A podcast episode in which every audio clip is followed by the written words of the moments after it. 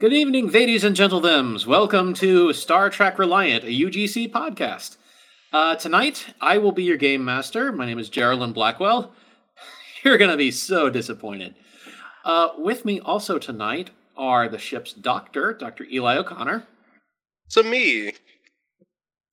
the ship's captain, Marcus Graves, Uh, who made me captain? Oh yeah, you Shanghaied me into it. I guess I'll let everyone live this week. There's the phrase voluntold for a reason, our chief engineer, Rick Tier, Hey everyone, good to see you again.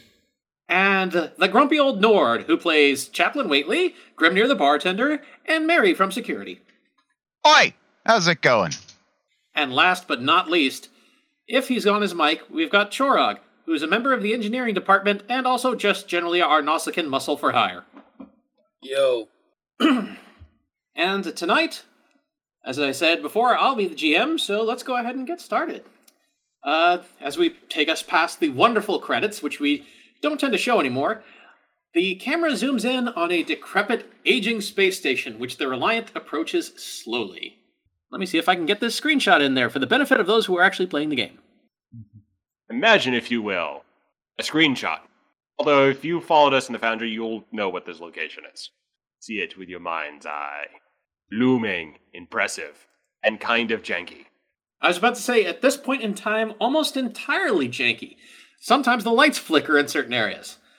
But nonetheless, the USS Reliant is pr- approaching Starbase Magellan.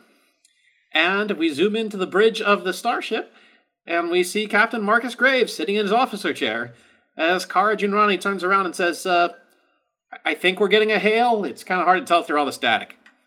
Uh, on screen, I suppose? Uh, she taps a few buttons. Nope, voice only. That's all I got. This is Starbase Um, Magellan. Graves just gives Kara a look. Um, the station was abandoned, right?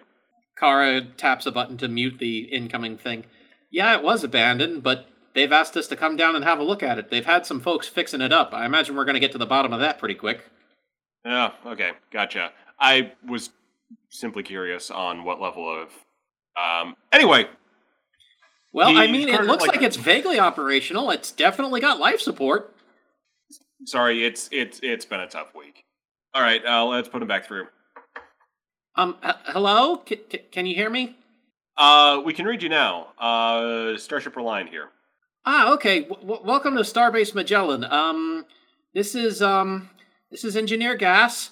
Um, hi. Um, we've got room for you to go ahead and dock if you want, but I wouldn't blame you if you wanted to beam over. The docking clamps are a little um, temperamental. We can beam over and also see to some of those repairs um, to give you a few more options. Oh, hey, thanks. We've only been here about 24 hours, but I think we've done a pretty good job so far. All right, sounds good. Um, anything we should be um, worry about? Um, power cables, life support fluctuations, any areas to the station to avoid. Well, most of the panels are often open in areas we're working. You're probably going to watch where you step. Also, so you don't step on us. Okay. Uh, right then. So we'll go ahead and beam over and provide what assistance we can. Roger that. Engineer gas out. Kara turns around. Did you just warn us not to step on them? I suppose. Um, yeah. Well, just have to see. Uh, alrighty then. Um, so we need to assemble a way team for doing a proper introduction. Let's go ahead. Graves sort of leans back, a little bit weary, not quite on his usual rigid posture, a little bit more laid back, and says, All right, who needs a break? Let's go ahead and bring Rick over. Um, let's see. Checkers, if we can find him. Uh, Mary would probably be a prudent choice. Uh, Bryce, as well as um, myself. He kind of looks at Kara and just goes through the. Li- it has that look of, "You want to come? I'm pressuring you, but I mean, sure, why not? Can't be any worse than what you had me doing last week. Point taken. Um, alrighty then. Uh, Ensign Moon, uh, Chaplain Waitley, you two have the bridge. We shall hopefully not be too long over there. Eli speaks up from the, the first officer's turn. I they have the bridge. What? Oh, sorry. Il- When'd you get on here? I've It's been here for. He was busy talking about Mary like she wasn't here, and she's right behind him. What? sorry, sorry. Long Late night? Yeah. Still Yeah. due for that physical. How we scheduled that? Uh, no, it didn't. It, it, it- I can't hold it over your head if I actually schedule it. So if I just say let's go ahead and have a Tuesday, you're just going to decide which Tuesday I'm talking about, correct? More or less. All right, let's do a Tuesday. All right. See you next Tuesday. I was going to say, sir, Damn you can always just circumvent it by going to Ged. Ah, That'd get be be too rough with him. Right. Anyway, all right, let's uh let's go, I guess. She stands up and does the quick Picard maneuver that is typical for anyone who stands up out of a Starfleet chair, and checks her Ibby phaser pistol, and then goes over to the turbo lift. All right, let's get this done. Let's go solve the mystery of why Starfleet sent us the hell out here. Uh, Graves, before he goes, uh, kind of uh, approaches uh, Eli and says, "Would checker would bringing checkers be a good idea?" Uh, hmm. I don't know much about the station, but it's either he's going to want to fix it up or salvage it for everything it's worth. ¿Quién los dos? That might be that might be within our mission parameters. So, um, do you know where we can find him? Um, Jefferies tube on deck four. All right. Graves taps his com badge. Um, uh, Graves to acting crewman skipper. Skipper here. replies, Uh, we need uh to notify um quartermaster Checkers that he is needed for an away mission. He should be in uh, Jefferies tubes four. Ah, ah, okay, so I go into the tight place. Yes, yes, I can do that. I wear my special helmet. That should wake him up. Okay. Graves just quickly turns off the com badge before the Koopa Troopa starts. Eli slips into the captain's chair. All right, Eli, you've got the bridge. Uh, Waitley, back him up, and yeah, again, should see you in a little bit. Camera follows the group from the bridge as they join the other officers and move down to the uh, transporter room, where they are suddenly met by the three little Riotheans Aro, Jess, and Neen. The three of them wave. Hi. Graves waves. Yo. So, uh, we we go into station two. Um, yeah, that's a good idea. Yay! They seem inordinately happy about this and take their places on the pad. Graves steps up, uh, kind of just a little bit haggardly, uh, rubs uh, rubs his short hair and uh, gives him my gives him the uh, the uh, gives himself the Picard maneuver as well. Just settle him in. As the blue curtain starts to fall over the group, Kara turns her head slightly and says, Do you ever get the feeling that the Admiral just likes messing with us by not telling us what we're doing? Um, probably. Graves' response comes out as soon as they get to Starbase Magellan. The first words out of his mouth as soon as they beam in being, probably. The inside of the station appears to be an old 23rd century Federation station, and it's seen better days. The paint is generally faded and yet still somehow overly cheerful in that same sort of 23rd century style. They're met by another Riothean standing on the ground. Another one is up on a stepladder using the old console at the beaming station. The one on the ground leans on a cane and looks up at them through rather short, you know, thinning fur and a pair of silver spectacles. Graves has an internal. Oh, yeah. I get it now. And he seems inordinately pleased with himself, but that's the tiredness talking. So he um, steps up, salutes, and says, Captain Graves, or actually, I. Sorry, I had a character moment there. It's like, wait, can he refer to himself as that? Oh, yeah, he can. Kind of? Yeah. Anyway, uh, Graves uh, salutes Captain Graves here. Ready to assist. The small Riothean just nods his head and says, Welcome to Starbase Magellan, our temporary home. I am Leader Fane, and you look like you need a great deal more sleep, my boy. Um, probably. Regardless, we thank you for coming all the way and bringing supplies. We've been working overtime to get the station operational as a sort of well, waypoint for those of us who have made it off the planet. Uh, Starfleet has been quite helpful with dealing with the problems on Riothea, but, well, it's going to take some time before the entire planet is habitable again. Hmm, understandable. So, in the meantime, we've offered our assistance in restoring Starbase Magellan.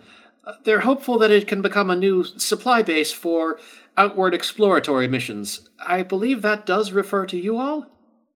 Graves has a moment of, aha, I like this initiative. And s- and quickly nods, yeah, I think we would fit underneath that um, mission remit, or at least we should follow underneath, fit underneath that mission remit. Uh, Rick has Ah. been focusing on a data pad, trying to look through. Okay, um, we'll need to organize like a team to to to start doing stuff. So he's been been going to pad, looking over like crew um profiles, and this is sort of the first time that he's actually looking up. Yeah, we are part of the uh, ec- second exploration fleet. Fane looks over at Rick and nods and says, I also understand that your people have dealt with being relocated before, shall we say.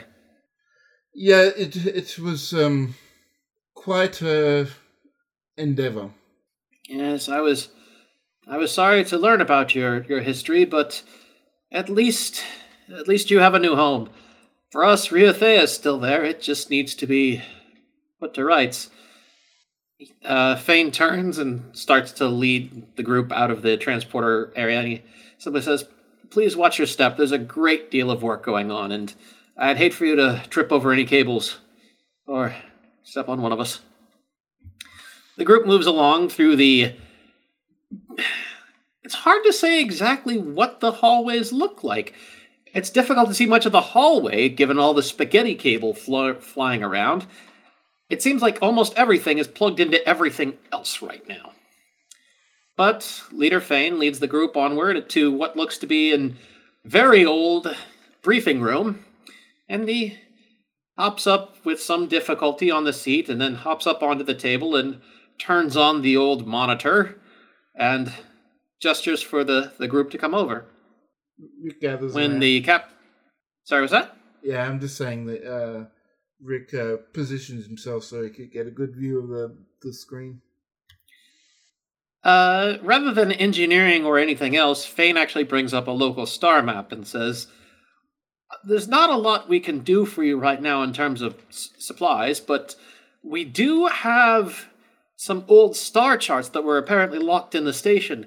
It looks like nobody's been out exploring this way for a long time after Magellan was abandoned. Oh, you Graves nods at could- Go on.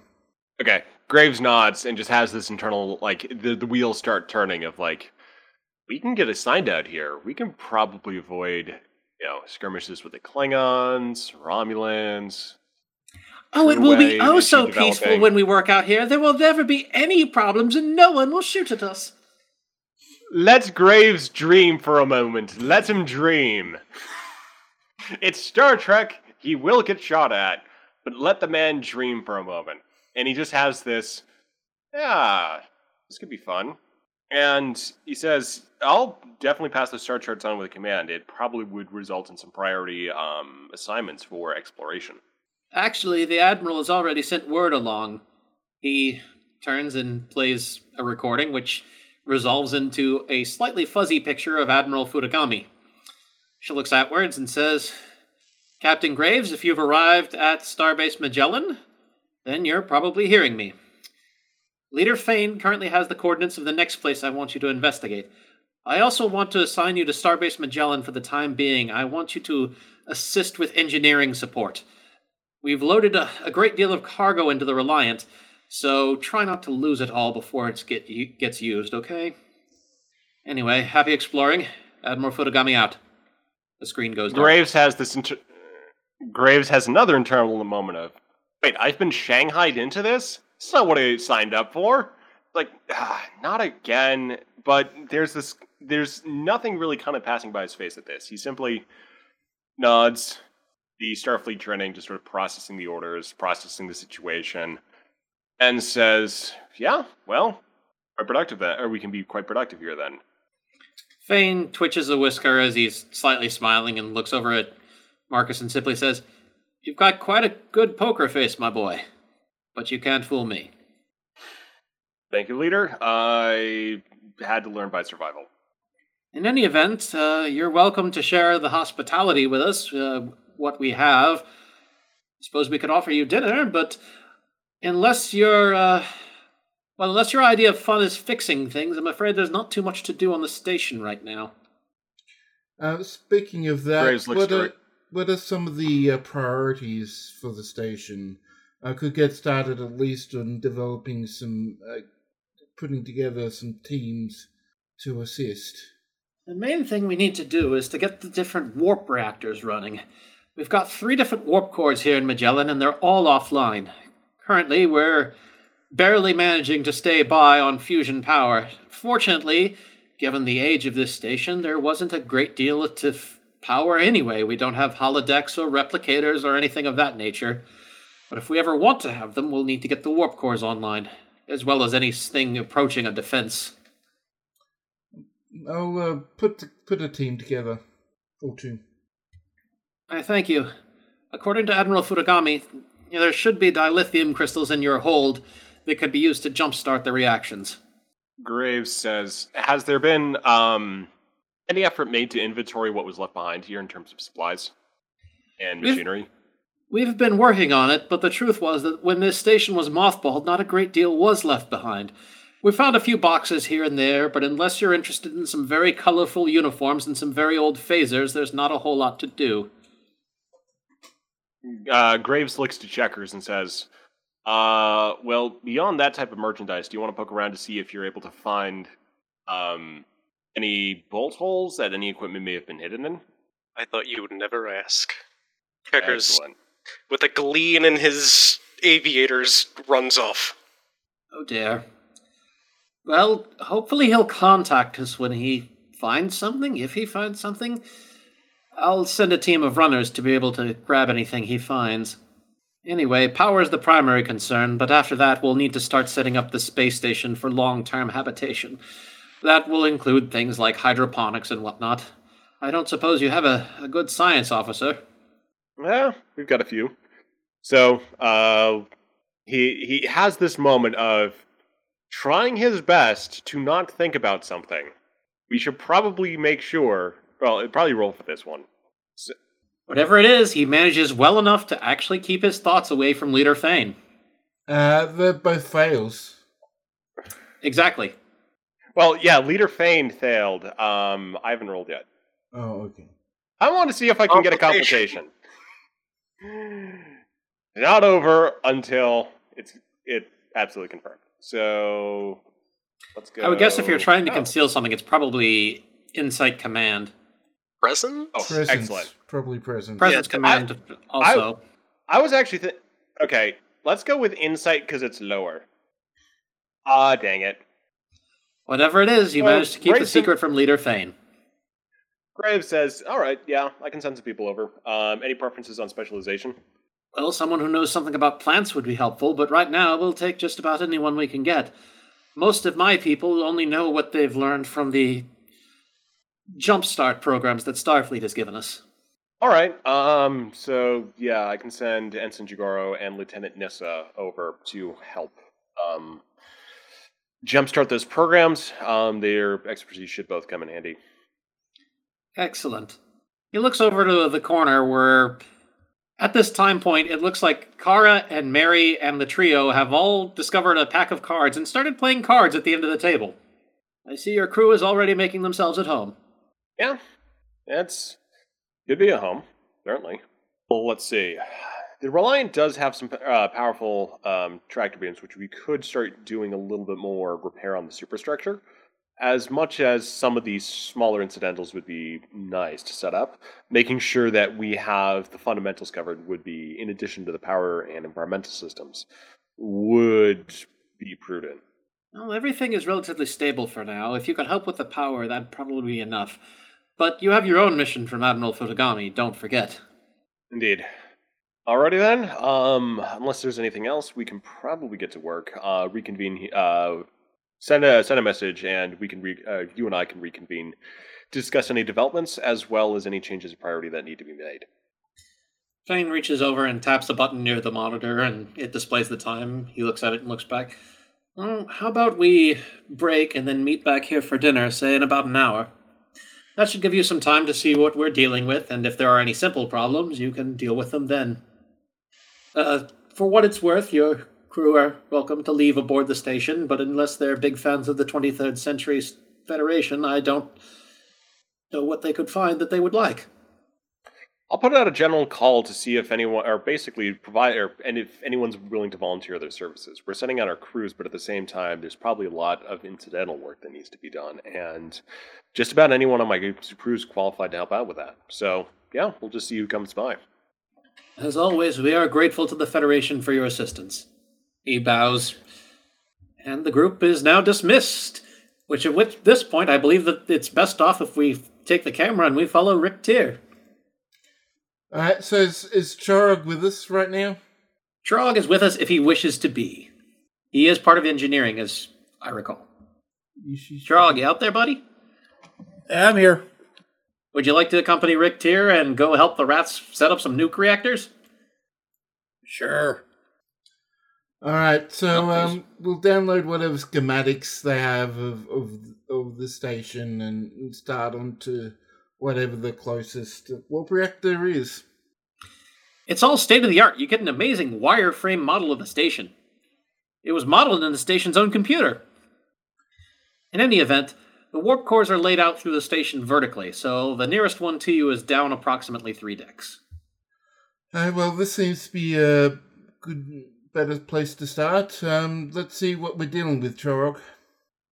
I'll follow you. The group makes their down. way down. The turbo lifts are currently out of order, so they end up having to use some ladders to get down, and they end up having to dodge small Riotheans running this way and that, carrying scrap, wires, and tools. Yeah, Rick here is especially careful to be observant. Okay, actually, if you're gonna uh, watch and be observant of these guys, give me an insight engineering roll. So that'd be 12. Ooh, three wonderful. Six. The work is quick and quiet, and they get into everything and out of everything very quickly. You notice that these Riotheans seem to be natural engineers. They're quickly restoring systems that they should know nothing about, and doing it amazingly quickly. And for your third success, you notice, most strangely of all, that there's no talking. All of this happens silently. Yeah, we didn't I mean, we knew they were communicating silently, right? You did. It's just that now you're getting a sense of exactly how widespread such communication is among their people. And it, it's like it takes a moment for Rick T to to remember that um, they are sonic, but it it sort of seems a bit off. Like he's sort of expecting it to be much louder than it is, but there's an eerie silence. It is both impressive and slightly eerie. Chorog, on the other hand, does not quite notice this eeriness. He does notice exactly how well they're quickly working and getting along and making everything better for the station, though. The group uh, moves. Their work is incredible. And rather impressive in that they're able to do it so silently. Rick Tier now look it's rather unsettling. Rick Tier, looking just a littlest bit unsettled now, leads the uh, the engineers that he's brought with him, who are looking around in slightly stunned and kind of creeped out awe at the Riotheans working, into the uh, warp core area. And here there's a rather chubby looking Riothean on a stack of books examining one of the control panels, which is half open. Greetings. I am Rick Tier of the Reliant. Uh, There's a slight wog, and the rat jumps and falls off the books onto the floor. Thump. Ah, uh, oh, oh, I um, they hop back up. Uh, uh, hi, I'm I'm I'm Engineer Gas.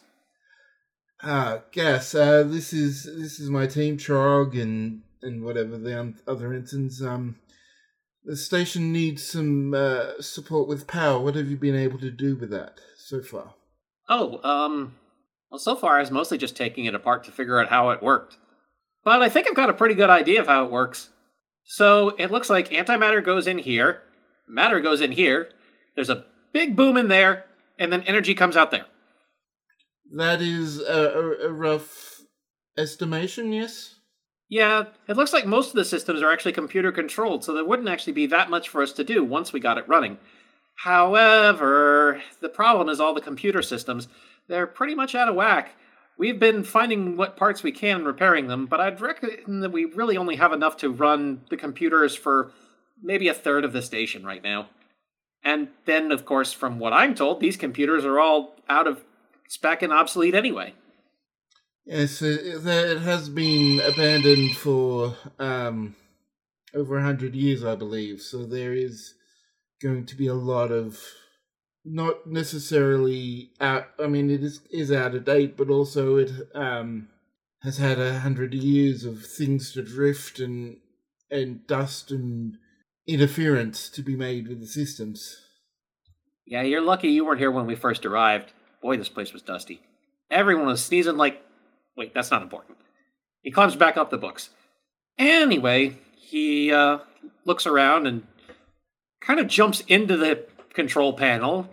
And for a minute, you just see this tail sticking out and you hear some working before he climbs back up and pokes his head over it. I think we've got enough that we could probably try this if you guys know what you're doing. Well, uh, I am um, is one of my um uh, power systems. Um, let me double check my actual character sheet. I am um, chief engineer of a of a Federation vessel. I am very aware of warp core and pa- APS power systems. All right, sounds good. So let's see. We've got most of what we need. We just need something to help control the reaction so that the whole thing doesn't go boom. Do you have anything like that on your ship? Oh, we do have um, some dilithium that was stored on there. I will contact um, Reliant to get some beam down to um, control the reactions. All right, that sounds good. Now all we have to do is we need to um, need to seems to drift off in thought for a minute. Oh, oh, right. We need to we need to inspect everything and make sure it's all working. And I should probably co- close the control panel. He climbs out and back onto the book stack. All right, let's uh, run some diagnostics then. See what the computer system reports. I'll get right on that. So, uh, Gas closes the control panel and then moves aside for Chorog to access it. Chorog, go ahead and give me, well, let's just say, excuse me, a reason, uh, reason engineering roll. It takes you a minute because this is old, unfamiliar Federation crap. But you're able to figure out eventually from the colored blinky lights that it looks like most things are perfectly fine. It looks like one of the matter injectors is a little bit clogged, though. I got just the thing to clear it up. Oh, goody. Uh, uh I'll, I'll watch. The chubby Riothean moves to the side. Chorog opens the access port to the injector, pulls a can't pulls a bottle of venom from his coat and promptly pours it into the injector. There is a loud hissing and bubbling and some blue smoke. And after a minute, the computer has another blinky light go on and everything seems to be fine. Uh, while that's happening, Rick contacts the Reliant and um, gets his engineering team to to uh, collect the dilithium that was stored in the Reliant's cargo bay and beam and beam some of it down or send it down via shuttle uh, to be. Ensign collected. Ricky and Ensign Thomas arrive with a crate full of dilithium. All right, now we just need to. Uh, the, the diagnostics are all fine. Sure.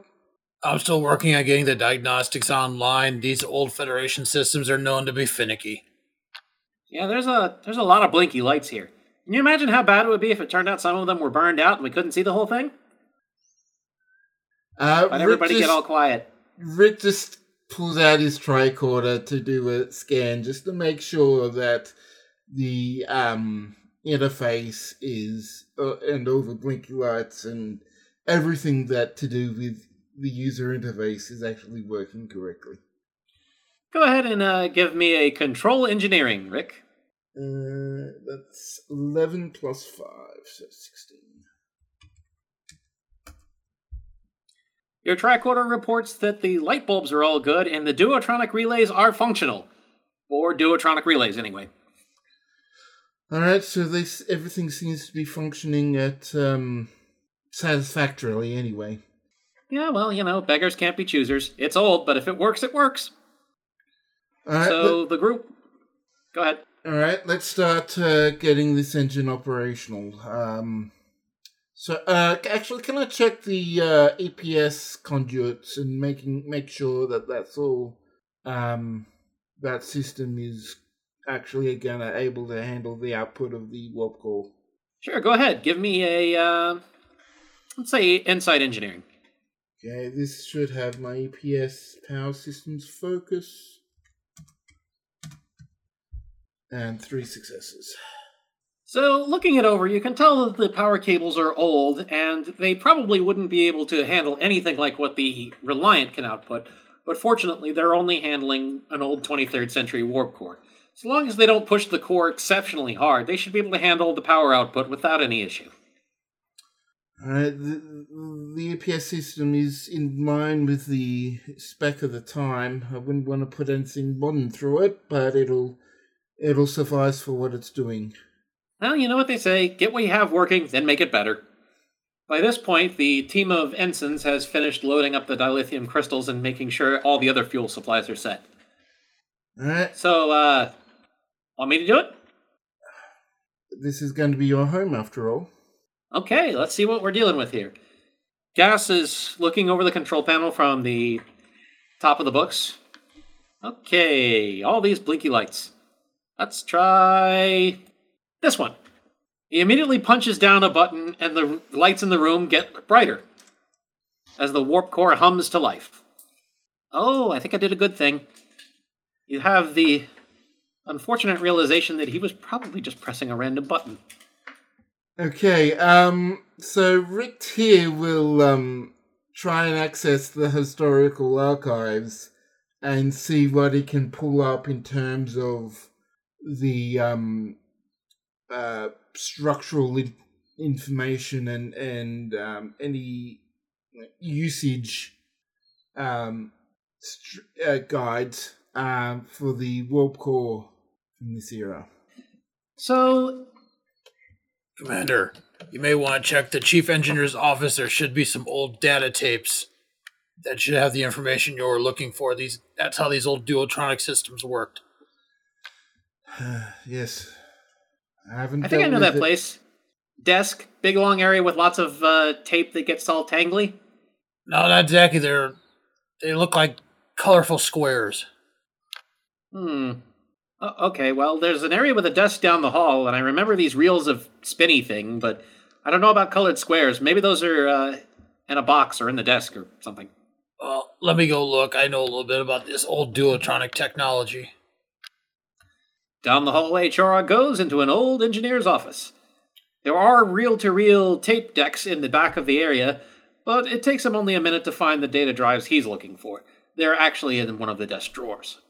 There we go. This is what we're looking for.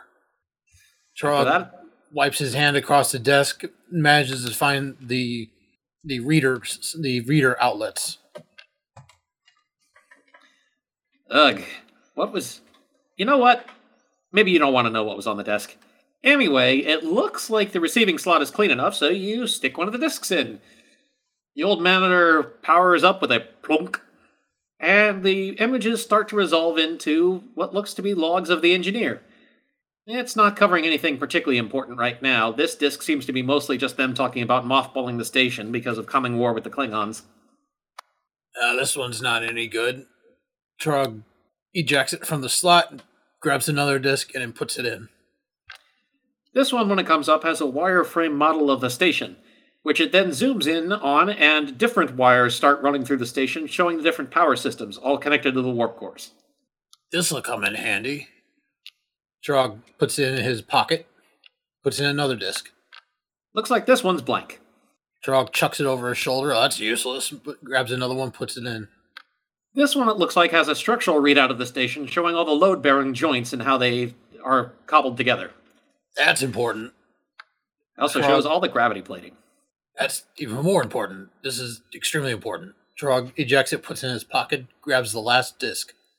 This one contains yet more miscellaneous engineering data. It's not quite as in depth as the other two, but it has lots of information about general systems. Our rodent friends will find this of use. Trog hmm. ejects it, puts it in his pocket, and gets up and returns to Richter and hands over the discs in his pocket. These are these are contained structural reports, power system maps, as well as other useful logs that our friends can use to learn how to work this station.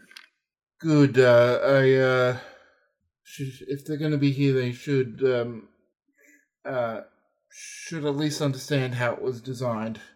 Um, Engineer Gas, I've got some uh, extra information in terms. Chorog found some extra information about uh, the design and and uh, power systems of the station. Ooh, goody. Can I have? Yep, he and uh, Rick Tier will pass them over. All right, all right. Gas looks over at the warp core. It looks like this is okay for now. So I'm gonna gap my team, and we're gonna go watch these and see what we learn. Oh, all right. Um, uh, Rick T, uh, would do you need extra assistance, or you reckon you'll be able to after watching these? Um, By the time that Rick Tier gets most of this sentence out, Gas has already run from the room and collected some of the Riotheans in the hall. Both Rick Tier and Chorog get the sinking feeling that this is either going to go exceptionally well or incredibly abysmally poorly, and there will be no in between. um, I have a feeling we should at least um go over the other stations just to make sure that things. At this point, there's a bosun's whistle heard from the intercom at the side of the room, and an announcement goes through. Uh, would all Starfleet, well, Starfleet bridge crew at least, please report to Deck 7. It's, uh, well, it's time for dinner. Well, I guess that'll have to wait. And this time the camera pans back to the meeting room where Leader Fane is with Captain Graves and uh, Ensign Mary and uh, Kara. In front of all the different people are basically plates of food, and it looks like the Riotheans generally eat similarly to rodents. The vast majority of what's on the plate is greens and veggies, along with some soft cheese and a very interesting type of bread that's heavier than you would expect when you pick it up. It seems to be covered in various bits of oil and spices, almost like a focaccia bread.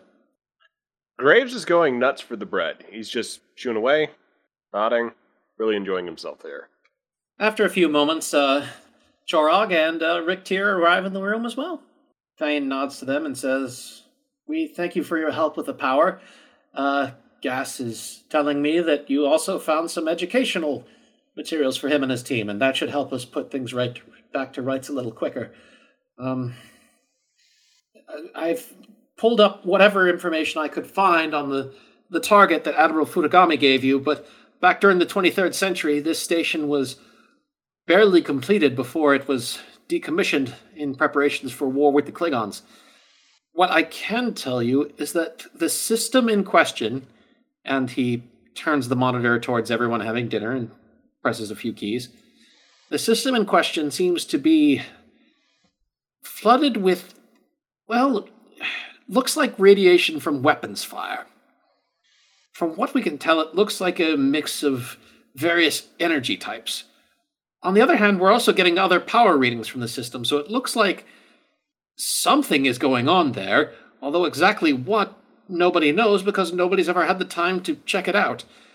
And apparently it's been going on for at least a hundred years. Graves slowly nods, chewing on bread. Peaceful exploration. No shooting. His dreams have come up somewhat short. but he's liking the bread. The bread's helping to compensate. Uh, as Rick Fine. as Rick eats, just a bit of the bread gets stuck sort of in between his teeth, and it's it's he's trying to get it loose, but it's it's getting a bit awkward. Uh, Fane goes over to the side of the room and grabs a toothpick from one of the areas and slides across the table to Rick. I hope you're enjoying the food. It was made with some of what we had managed to recover from Riothean stores. As of yet, we haven't had time to grow more, but I believe the closest translation for you is that this is called iron bread. I believe it's a great deal heavier and more dense than what you're used to, but we find it makes good rations. And Rick will uh, just say thanks, not uh, say thanks, and just pulls pulls out the, the tick and clears his mouth and swallows it. This is quite interesting. I, I haven't had anything quite like it. Fane nods and goes back to the head of the table and says, Our people were never particularly great hunters, so most of our diet is not generally meat, but rather vegetables and bread associated sometimes with cheese. It's, uh, well, I'm glad you enjoy it. I was not entirely certain your people would find our food to your liking. I uh, Graves grant um, Graves just glances over at Mary to see how she's the totally normal human is getting along with the uh, the spread in front of them. Uh, she's just sitting there observing, kind of smiling as she's watching everybody do their thing.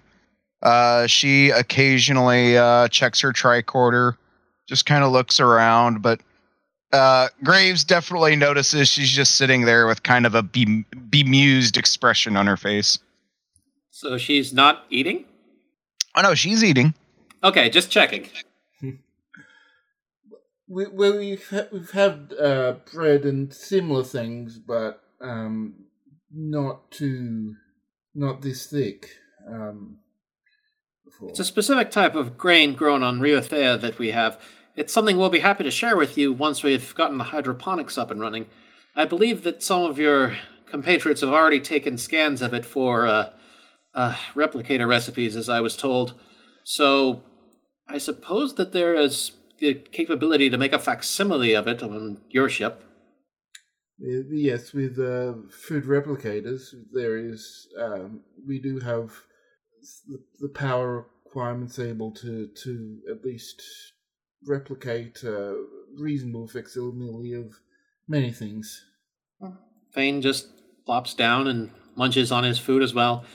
If there's anything else you want to know about the system you're to go to, you can go ahead and ask me. I'll try to give you whatever information I do have. I take it the weapon signature has been correlated against known um, known energy types or factions specifically.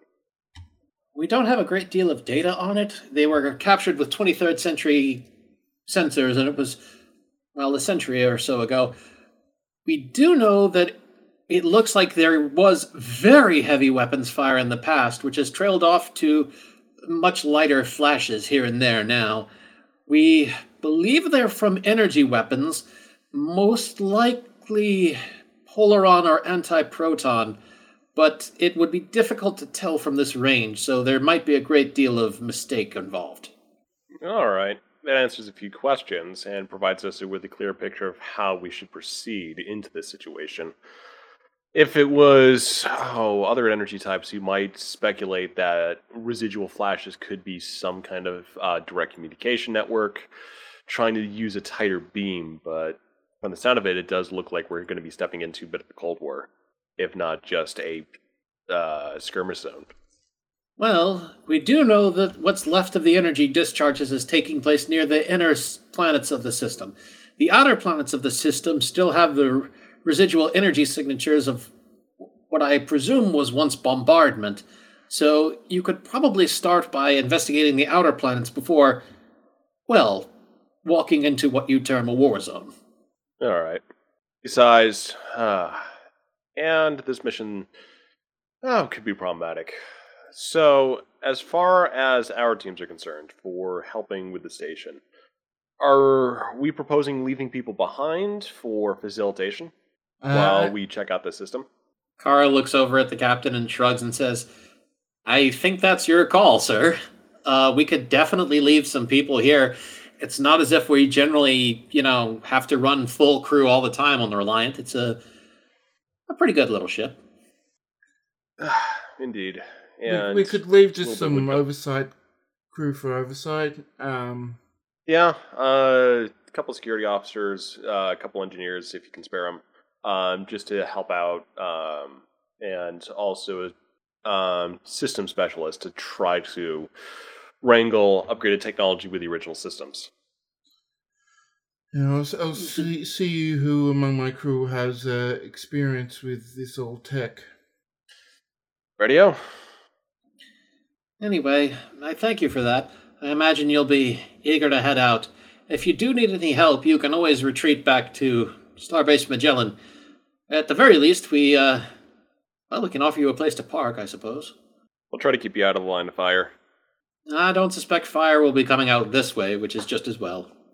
And at this point, I would like to note that we've been going for about an hour, and we're probably about to have a large scene change, so if people would like a break, now is a good time. Actually, we're not, because as we come back from our commercial break, the camera zooms in on the Reliant dropping out of warp in a system surrounded with large rocky planets and gas clouds drifting along. And we zoom into the bridge, and Kara simply says, We've arrived at the coordinates, sir. This is the outer limits of the system. All right. Have we picked up any change in activity? Negative, sir. It looks like the radiation might be interfering with sensors. Uh, if you could get Setsa on it, she might know more than me, but right now it looks like we're pretty much alone out here. Understood. Go ahead and send her, uh, send her a ping, and hopefully she'll be able to get on that soon. Kara nods and hits a few buttons on the panel in front of her. All right, sir. When Orders? when Car when Kara does that, an automatic little jingle plays, and a cartoon version of Setsa's face dances on Kara's console for a minute. What? Uh, Graves just tries his best not to laugh. She, um, she's enjoying her time with the computer core, isn't she, sir? I believe so. Right. Anyway, sir, your orders? Um, let's edge around a little bit, see if we can find any planetary bodies or asteroids or debris um, within the perimeter. Let's be careful about heading straight in, though. We definitely don't want to look like we're making a territorial incursion or skulking around too much. So, nice and easy spiral. Uh, we could do it that way, sir. I could play as a zigzag otherwise. She hits some keys, and up on the main screen comes what looks like a map of the local area. It looks like in the area they're in right now, there's at least one large planetary body surrounded by a small asteroid field. There's various gas pockets floating around, and another planetary body not too far off from the first one. Looks like both are large rocky worlds.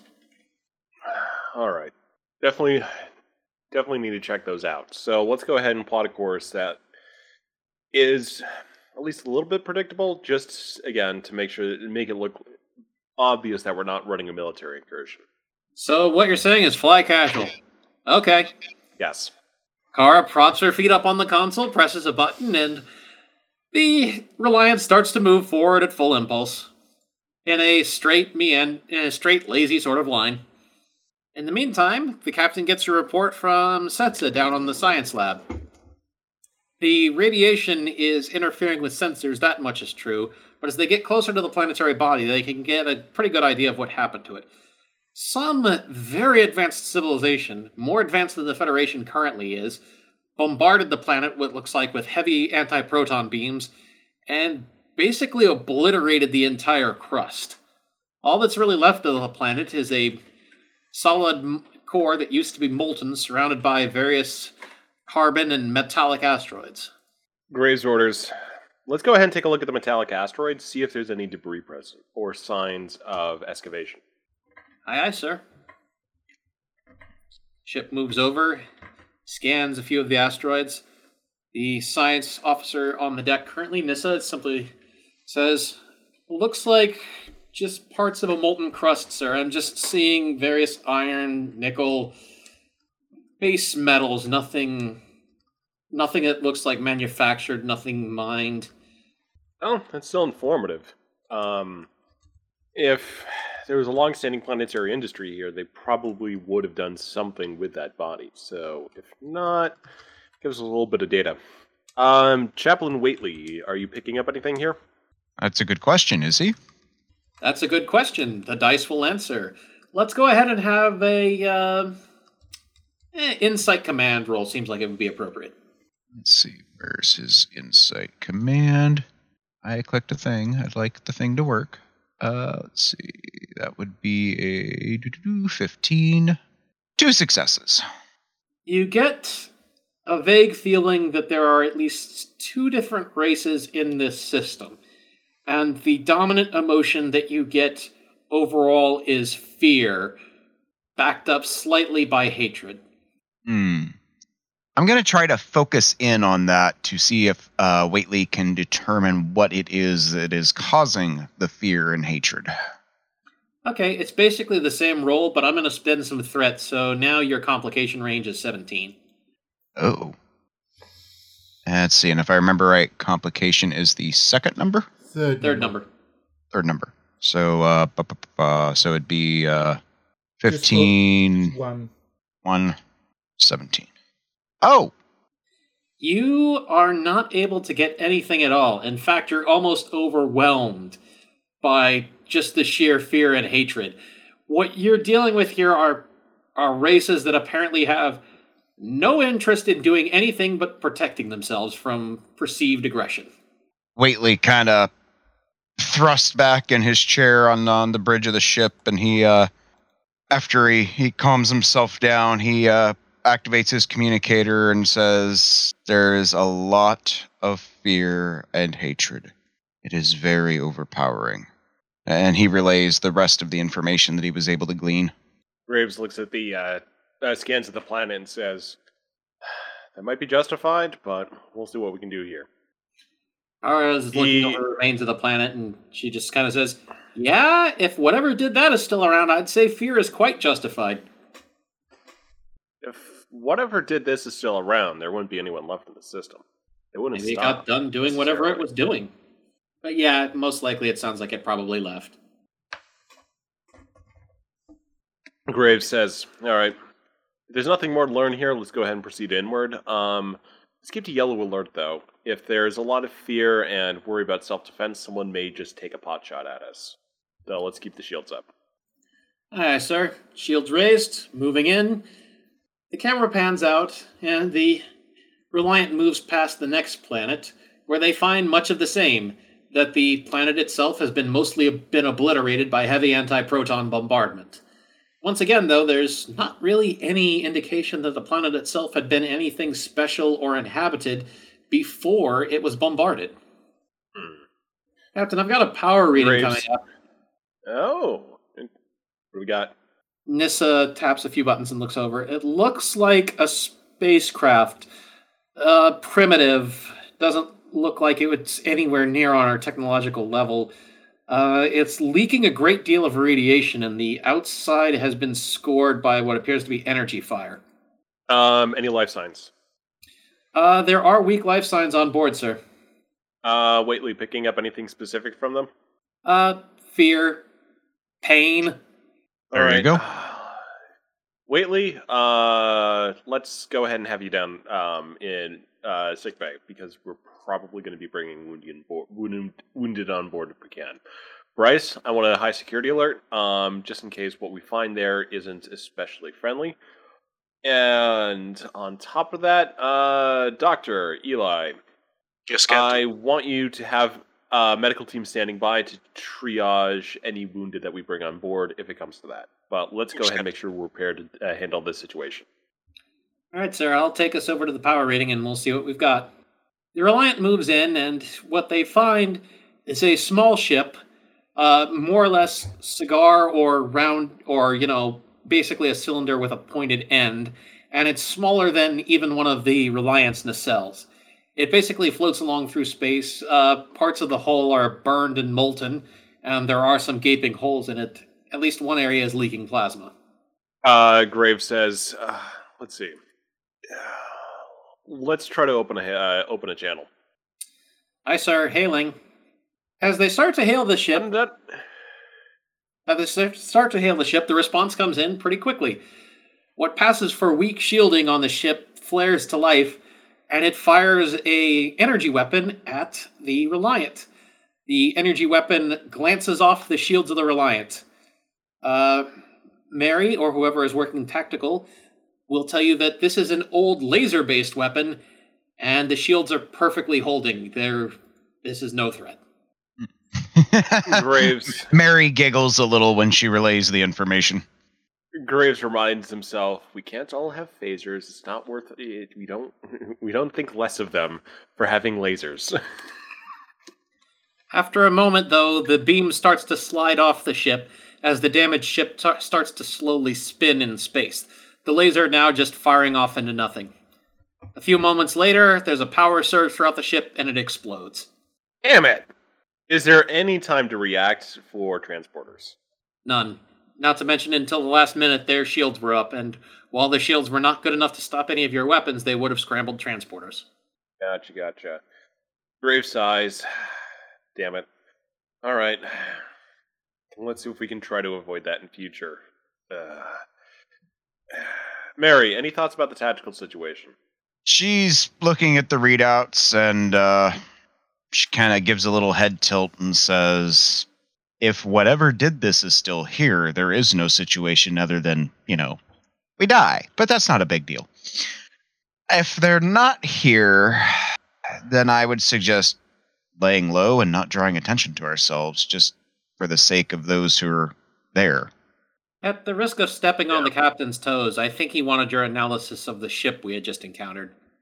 Actually, Oh. that was uh, that was actually what he, uh, he was looking for for the tactical situation. Oh, when when, when Sherilyn says that, Mary just kind of tilts her says er, tilts her head and says, "I think it's gone. It's, it's definitely kaput, kablooey. It went big bada boom." Uh, let's see. As for as for that ship, uh, Rick Tier, Yes. um, I want uh, I want your teams analyzing the uh, scans we just took of that vessel. See if there's any way that we might be able to more easily disable without appearing too hostile. I know weapons fire would likely be overkill in a quite literal sense. So, if we come under attack, I want to have a defensive option that would allow us to disable without having to use uh, phasers or torpedoes. The, smart idea. the initial uh, my initial reaction would be uh, to look at the computer system, see if we can take control of their systems. One of the first things that um, the the ship that introduced us, the Federation, did was to access our data networks to assess our current situation. Okay, we can definitely try for that. Uh, go ahead and uh, give me a reason science roll, Rick. Um, I would suggest uh, Setsa as that that would be her speciality. Okay. The captain has now been informed. Graves nods. All right. Graves, t- he, he stops for a moment. Should I send another message, sir? Perhaps we'll get another lovely jingle. Yeah. All right. And he and he just leaves it at that. Kara, realizing that he must be at least somewhat serious, simply sends down the text message for Setsa asking if she could either come to the bridge or at least advise them on the ability to attempt to hack and to take in control of an alien ship. Setsa replies in the text message that she'll uh, get straight to work and may be able to adapt her neural interface into using uh, into assisting with that process. All right, looks around. Hey, Chorog used to be a pirate. Maybe he knows something about disabling ships? Yeah, yeah, uh, definitely. Um, Graves of Chorog. Chorog here, go ahead. Uh, we may need to conduct a little bit of piracy. You up for that? Is Venom tasty? So our key, uh, let's call it our key strategic or key operational remit is that we've got some primitive vessels here, and using conventional weapons fire would most likely destroy them or significantly damage them, or just leave an impression we don't want to deal with. So I'm having the teams investigate ways of disabling vessels without using the heavy guns. Back on my ship. We used to use the tractor emitters to emit low level stasis beams to render a ship's systems inoperable long enough for us to grapple on. Yeah, that might be that might help. Um, Setsa's going to be developing some uh, programs to try to take control of their computer systems. So if you can lock their systems down to stasis, that might help. uh, with infecting their systems with whatever we need to latch on to control, or at least allow us to try some more physical means of uh, incapacitating them. Yeah, these are old ships. I wouldn't recommend using any kind of electromagnetic pulse because I we we don't know what their power systems are. An EMP pulse might overload their systems. Indeed, and detonate the reactors. So let's, yeah, so let's try using a stasis approach with a tractor beam. If you could help set that up. Um, if you need any help from Rick Tier, his teams uh, are also working on this problem from other angles as well. Yeah, I could use some help, some hand, helping hands to modify our our existing tractor emitters. All right, consider it an order then. Uh, let's get that up and running, and let me know when that is an option. So, with all that out of the way, sir, I guess we're going to be going deeper in and trying to make friends. Hopefully. Let's Should I do- Should I do a roll for this? Sure, go ahead and just uh, a simple. Uh, actually, I'm thinking this- daring engineering because this it does take a little bit of a. that works. I was actually going to do fitness engineering, but daring engineering is perfectly fine. Let's go with daring engineering. And considering I one of my talents is bold engineering, as well as one of my focuses is improvised construction, I think that might and, meta- and mechanical tim- tinkering that might come in handy. Yeah, so you'll have focus uh, bonus on this. All right, let me do a roll. Uh, can I assist? Sure. Not that uh, Rick, uh, will need it. Um, daring or fitness or something else. Daring, daring, and uh, engineering. Uh, yeah, actually, it doesn't take you any time at all. Basically, Chorog is very familiar with uh, this particular method of altering things and is able to get the crews moving quite quickly. Uh, he has his own method of motivating people. It seems to work quite well. Uh, what can I say? The old chain of command goes, little chain of command goes a long way. And uh, very shortly, Graves is notified that the uh, enhanced stasis and tractor beams are ready for testing. Word of caution: Do not use the tractor emitters at full power. Keep them at fifty percent or below. If you put it at over, if you put it at full power, you may crush the ship. Understood. Thanks for the heads up. And always remember, point away from face. Do not lick the main deflector while in operation. You know, I want to see somebody who actually tried that and had to have it written down. Anyway, sir, I'm uh, ready to move us inward. We'll probably be, uh, well, we'll be detected by somebody at some point. Presumably, these guys have sensors. I mean, they're they're terrible ships, but they're still ships. Hmm. Anything we can do to make the Defiant appear less hostile? Well, I don't know that anything would make the Defiant appear less hostile, sir. But uh, as for us, we could just go with slightly less, you know, power through all the systems. Graves just has this like god damn it look on his face, just reprocessing. Just I'm not gonna live that down, am I? You And really do like, need to get "All more right." sleep, sir. I've been trying. All right. So, well, let's see. Yeah, unless we have any large inflatables, uh, inflatables we can tow behind us, I don't think there's really too much we can do. All right, let's just proceed inward then. Uh, now, Chorog, monitor the si- monitor the tractor systems from engineering to make sure they behave properly. And Rick's uh, just monitoring the power systems, making sure that things aren't too powerful. Setsa is working on the uh, computer systems and trying to um, create a program that would allow her to use her neural interface to seize control of the ship. And she gets three successes. Science happened. Did we lose Kara? Cricket, cricket. Perhaps. Kara's anarchy! Uh oh. Ho ho ho. Oh no! Time to burn everything down. No, we gotta hold it. Hold it. Hold the moment, folks. Hold the moment. And the sun just goes over and Hey. kills everything. we blow up the ship. Quick, raid the cargo bay while they're not looking. Uh, we can. Uh, We see you, but we cannot hear you. I've seen this horror movie. uh, uh, yeah, I think uh, Kara might need to uh, rest- uh, refresh or try the browser versus the app. There we go. Welcome to the magic of things that will be edited out in post. Or maybe Which not. means, No, they will. or, may, or maybe not, because yeah, when someone on a podcast says, "Oh, we'll edit that out," you will always hear that because it will never be edited out once someone's declared that. 'Because It's like Looks like Dan- edit. Looks like Daniels has been messing with the timeline again. I was I was actually Hey! Not everybody was- quiet. And all of a sudden, I realize I'm talking to myself. What was the last thing of mine that came across?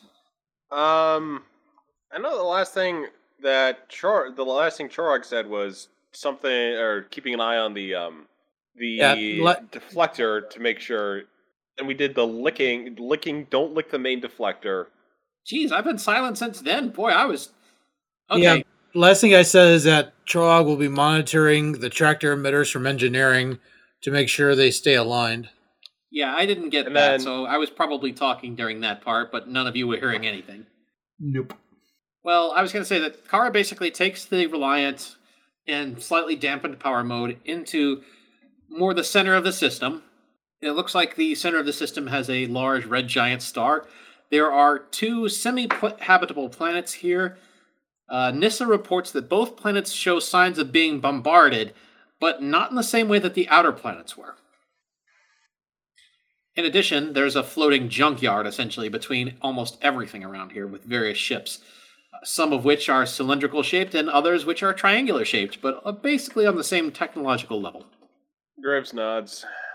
Just seems to corroborate, although interesting the pattern of bombardment, the uh, contrast between them. All right. Um. Yeah, let's just keep poking around, see what happens. Nessa looks over and says, uh, As far as the bombardment goes, sir, it looks like the inner planets have been bombarded by low level energy weaponry and occasional nuclear warheads. Nothing like the anti proton barrages the outer planets received. So, figure two species down in the core here of this system, while the outer core was more or less obliterated. That may have led to a provocation, both species blaming each other, and then that starts war. One hypothesis to consider. Could they really be that stupid, though? I mean, couldn't they just look at each other and realize that neither of them have the technological base to do something like that? If they're already tri- uh, like living in tribal fear of one another, then yeah, I mean, it's not necessarily that they believe it rationally, but it's just a convenient excuse to start shooting at each other. If there's that sort of bifurcation, which the technology would kind of suggest, but we'll see more if we actually get into contact with them. Okay. Do you want me to go hunting or, uh. Let's still keep to the passive snoop. If we take any too aggressive maneuver, it could be seen as we are some new warship from one of the other sides. Roger. Nissa goes back to her console. I'll be scanning, sir. I'll tell you if I find anything useful. Graves has a thought. If we want to appear disarming, I think better than just absolute, just uh, dead face confusion. Has a small grin. All right, let's try to find a little bit more. I've got a plan B when it comes to trying to make an introduction for ourselves, and it's a shit-eating grin. it's a Graves grin. Your plan is already scaring me, sir. Nissa turns Oh, and says, it- it looks like there probably aren't that many singular ships out here. It looks like they're mostly keeping to large fleets. Um.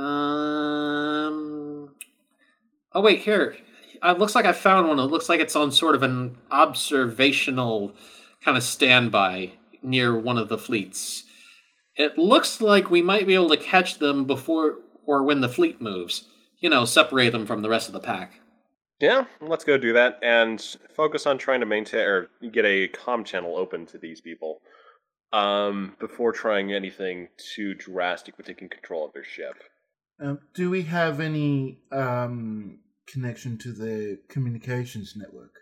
Uh, well, what I'm seeing here, sir, is it looks like most of the communications is going by via, via radio. So it looks like these guys probably can't communicate unless they're within very close proximity to each other. Or rather, they could, but everything they heard would be completely outdated. All right, can we pick up any passive communications? Uh, the radiation is making it difficult. I'm getting bits and pieces. We might have enough for the universal translator to do something with, but I don't know that I have any useful information for you. All right, let's go with plan A of trying to make first contact with one of the vessels and proceed from there. All right, sir. I'll see if I can creep up on him and try to separate him when the rest of the fleet goes. Kara is actually quite able to stealthily approach, and when the fleet goes to a low level warp to jump to another area, she's able to quickly move in so that the other ship sees them and stops. It starts moving towards the Reliant. I, uh. Uh. well, I think I got their attention, sir. Uh, open hailing frequencies. Opening hailing frequencies, sir. Trying on uh, all radio channels that we have access to. The only response from the other ship is to raise its weak shields and to start firing at the Defiant, which is not exactly effective. Unidentified vessel. We have no idea what's going on here, and we'd appreciate a little bit of clarification to the situation. So the firing stops for a moment. You almost. In fact, Waitley can actually feel the confusion on the other ship as there are now probably people rushing into a meeting trying to figure out exactly what the hell is just going on and why someone was able to talk to them in their language. Hmm. Waitley considers doing his usual mind fuckery, but Eli can probably sense him thinking to himself, ah, they've got this. Graves uh, says, "Do we have any indications that they have video signals?" Negative, sir. Nothing yet. Looks like we've got a All right. radio transmission coming in. All right, put it through. This is the fraction ship Destiny. We demand that you identify yourselves. How did you manage to crack our codes? Uh, we have very sophisticated linguis- linguistic software that allows us to translate. My name is Captain Marcus Graves. I'm of the Federation Starship Reliant, and we have just uh, entered the system. Hmm. Federation, you say? We are You're not not your of the. Riotheans? Nope, human. You can almost hear somebody put a hand over the mic and turn back and say, What the hell's a human? For what purpose have you come here and invaded our space? For what purpose have you Um, bombarded the planets of our systems? We haven't bombarded anything. Our energy weapons are not nearly uh, powerful enough to do anything like this, and they're of a completely different type. We are peaceful, uh, peaceful uh, explorers looking to make first contact with uh, species out uh, beyond our own, and generally learn as much as possible. We generally like getting along, having friends, enjoying a nice drink or two every once in a while, and yeah, just generally getting on with our days and learning as much as we can. Clearly, you enjoy the sound of your own voice. That too. What do you want? We obviously can't make you leave, so what will convince you to leave? Uh, that we can't really do any good here, like in terms of negotiation or reconciliation, or just generally trying to help out.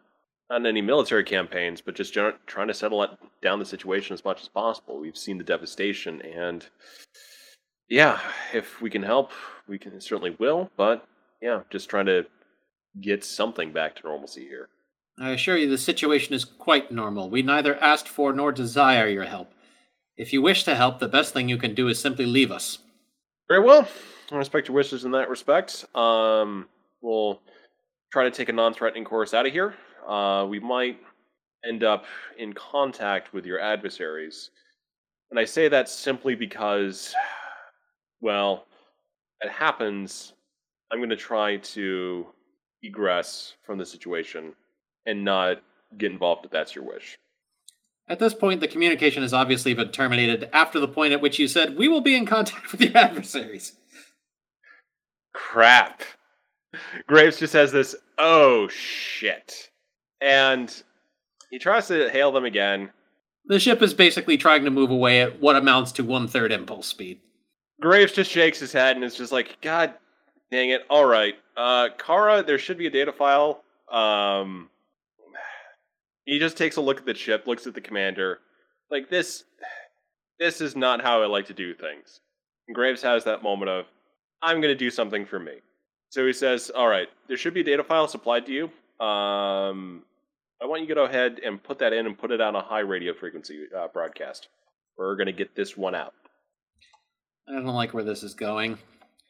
She uh, looks around for the data pack that she's been given and loads that into the communication system and starts it up. with a look of horror that could potentially happen. The file is labeled Lieutenant Tardigrade Audition. I bless the rains down in Africa. yes.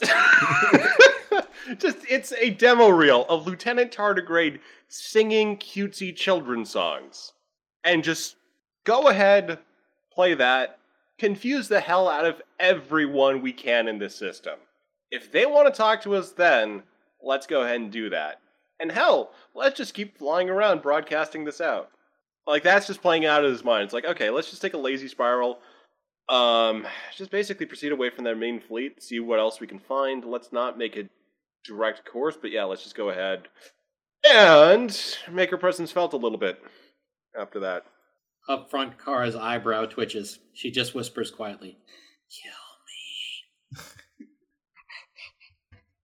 me. I'm a little tardigrade. Yes, I am. I am a tardigrade. I love him. Would you like to play with me? Yes, you do. Because you'll be my friend too.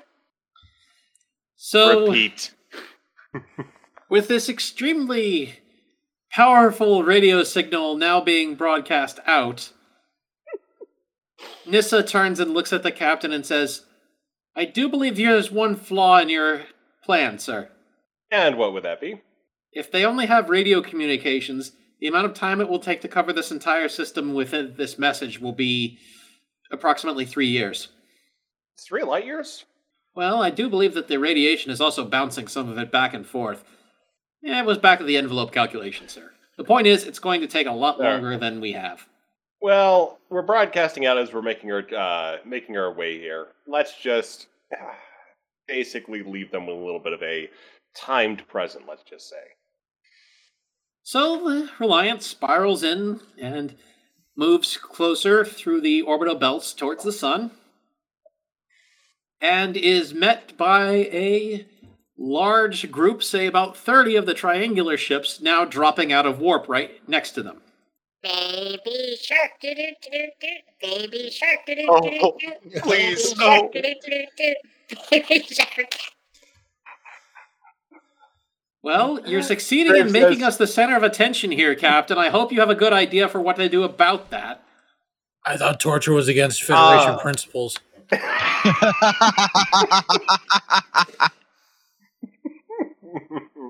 Graves says, "Okay, cut the transmission. Open a hailing frequency to these people." You start to try to open a hailing frequency, and then another fleet of about 30 cylindrical ships drops out of warp on the other side of you. Uh, Graves says, "All right, Why do I feel like we wandered in the middle of a shooting gallery? we probably did." Waitley, Yes, uh, can you identify the commanding officers? I can endeavor to, Captain. Uh, give me an insight command. Let's see. Insight command is the same. Three successes You with a natural one. Very quickly to pinpoint exactly who the commanders of both fleets are. Unsurprisingly, they're both in the lead ships leading from the front. They're either very brave or very stupid.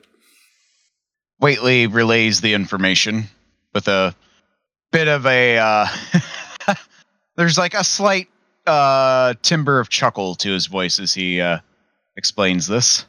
Graves says, "We're probably not going to get through to those idiots then. Uh, they've got a situation quite, quite amenable to them.